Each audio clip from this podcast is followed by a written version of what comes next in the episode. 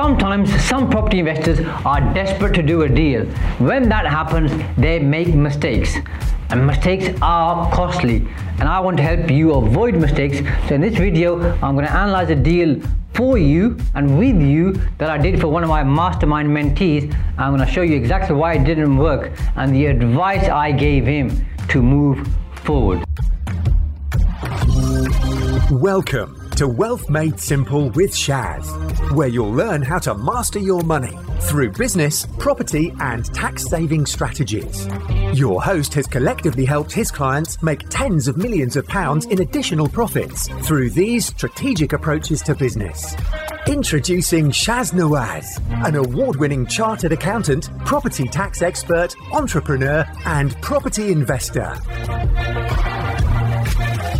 What you don't do is as important as or more important than what you do do. And what I mean by this is in the world of property, sometimes you come across certain people who are so keen to do a property deal that they will lose all rational and logical processes for doing so just to get a deal done. And then they pretty much become unstuck and they lose a hell of a lot of money and say, property doesn't work. I tried it. I've got the scars. I lost 50 grand, 100 grand, 250 grand, whatever the figure may be, because they weren't disciplined in the way that they should have done the deal. I'm going to share an example with you here uh, to demonstrate that uh, with uh, one of my mastermind attendees. Was a really nice guy who was looking at a particular deal, was about to do it until I gave him the advice that I did. And I thought I'd share that with you because I'm hoping you're going to find it useful. So this chap was buying a property. It's a pub uh, and it's two floors on for 600 grand and has been on the market for two years. He's agreed to buy it for 550 grand. Here's the interesting thing. The, the property had a tenant with a lease two years to go on the lease, but the tenant has vacated, which means the property is empty and it was getting 40,000 pounds rent per annum. On that, it probably would have valued up and it would have worked okay, but because it's vacant, it's not going to value at 550 and the bank's not going to lend the money until we have we overcome a small little problem which is finding a new tenant and that's not going to be easy Furthermore, the problem is uh, made worse to some extent because on the first floor, my mastermind attendee wants to convert it into flats, which means he won't get 40 grand for downstairs. He'll get less, let's call it 25,000 for example, although he'll have residential income or rental income for upstairs, so he'll only have 25 for downstairs. So that's going to make it worse in terms of the valuation to start off with, and then it becomes a mixed use property. The reason why he was paying 55 or 555,000 was he was going to have an option agreement where he applies for planning for five flats on the first floor and the deal is subject to planning. So it's still going to cost him a fair amount, let's just say anywhere from 15,000 to 30,000 pounds, depending on which planning consultant, uh, architect, and whatever other work needs doing. Uh, it depends on the type of people he engages for that. So it's going to cost him uh, quite a bit, and if planning doesn't go through, then he has a problem. He's lost the money. If it does go through, he's paying 550. In my opinion, I said to him, I don't think that deal stacks up. So let's run through the scenario. Let's say he spends 20,000 pounds, gets the planning for uh, upstairs, and so we've, we've got 20 grand here for the planning, just a conservative number. Let's say it costs him 60,000 pounds per flat. I'm assuming, by the way, I've not seen the property. It might cost him 75 grand per flat. Might cost 90 grand per flat. He might do it for 50 grand. But let's just be safe and say, does it for 60, uh, 60 grand per flat times five flats gives us 300,000 pounds to convert it. Then you got downstairs where he's got the commercial space, which we said he'll get 25,000 pound rent for, subject to finding a tenant. And let's now say that he has five uh, tenants paying him 600 pounds rent because the, the uh, small flats per flat per month. So six times five gives us 3,000 pounds per month times 12 months. This is if there's no voids, by the way, but just gonna keep it simple though. Gives him 36,000 pounds rental income per annum, and he spent 300 grand on it. So the figure we were trying to get to is how much is this place worth once you've done the refurbishment and you've got a tenant downstairs. And the figure that we came up with, 550. Let's just go over here, start a new page. 550 plus the 300 grand plus the 20,000 pound planning costs plus uh, stamp duty, land tax, and legal fees and everything else. Let's just add another 20,000 pounds to be on the safe side. Uh, could be more than that, but let's call it, call it 20 grand. So 880 cost him 890,000 pounds. Plus he's got bank funding or all that. Let's just round it off to 950,000 pounds for interest payments. Now, according to him, the property isn't going to be worth much more than 950,000 pounds. Therefore, he's doing all this work and taking the risk because because I think the deal doesn't work. So he's taking all this risk uh, to possibly lose money. So we've got to fix something.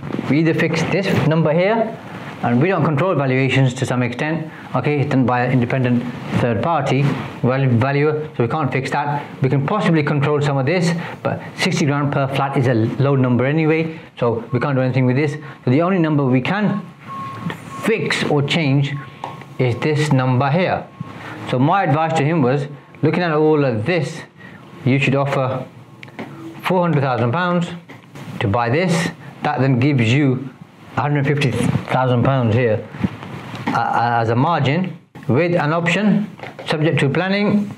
The property's been on the market for two years. No one's buying it in a rush. You then have to find a tenant. That's going to take you time anyway. So buy that time uh, to find a tenant, and then there, it's still not.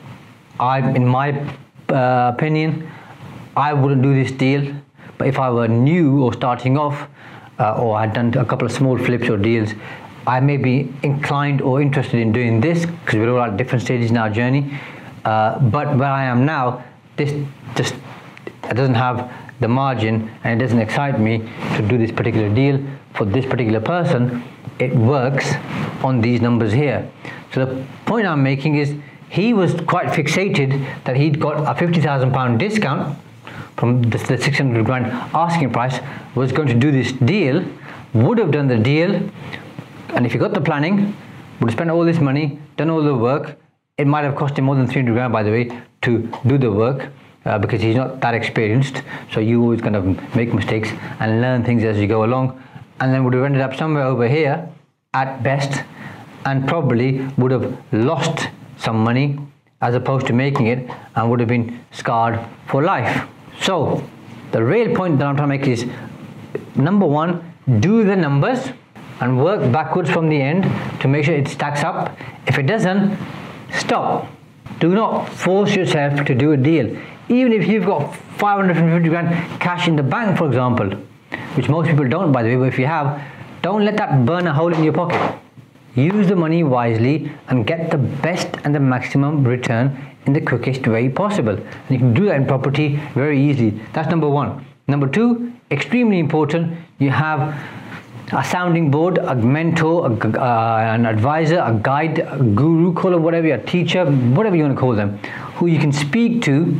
And when you're doing things which you haven't done before, that person should have the experience, knowledge, expertise to guide you, hold your feet to the fire, challenge you, but at the same time support you and say, are you sure this is right?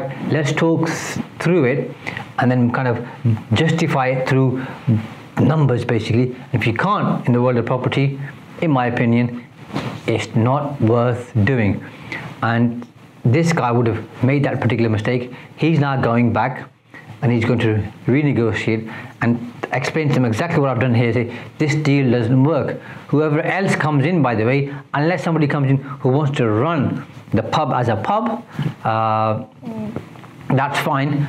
But if if it hasn't gone uh, in the last two years, and pubs aren't exactly thriving businesses in most areas. The reason why the previous tenant who vacated while he has a lease, he, just wasn't making money.